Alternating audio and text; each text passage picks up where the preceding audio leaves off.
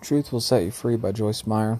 Many people today don't even bother to think rationally about what they believe and end up building their entire lives on beliefs that are simply not true.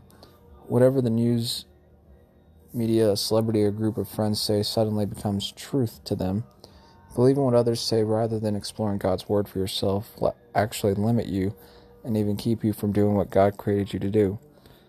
But if you will contend for the truth, embrace it, and build your life upon it, you will succeed in every endeavor.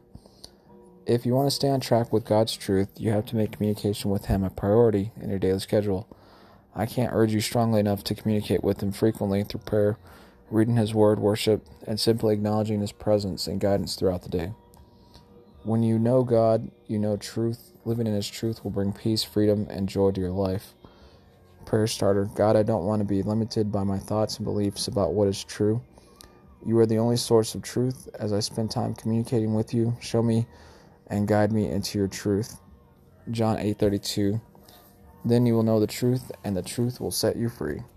Amen.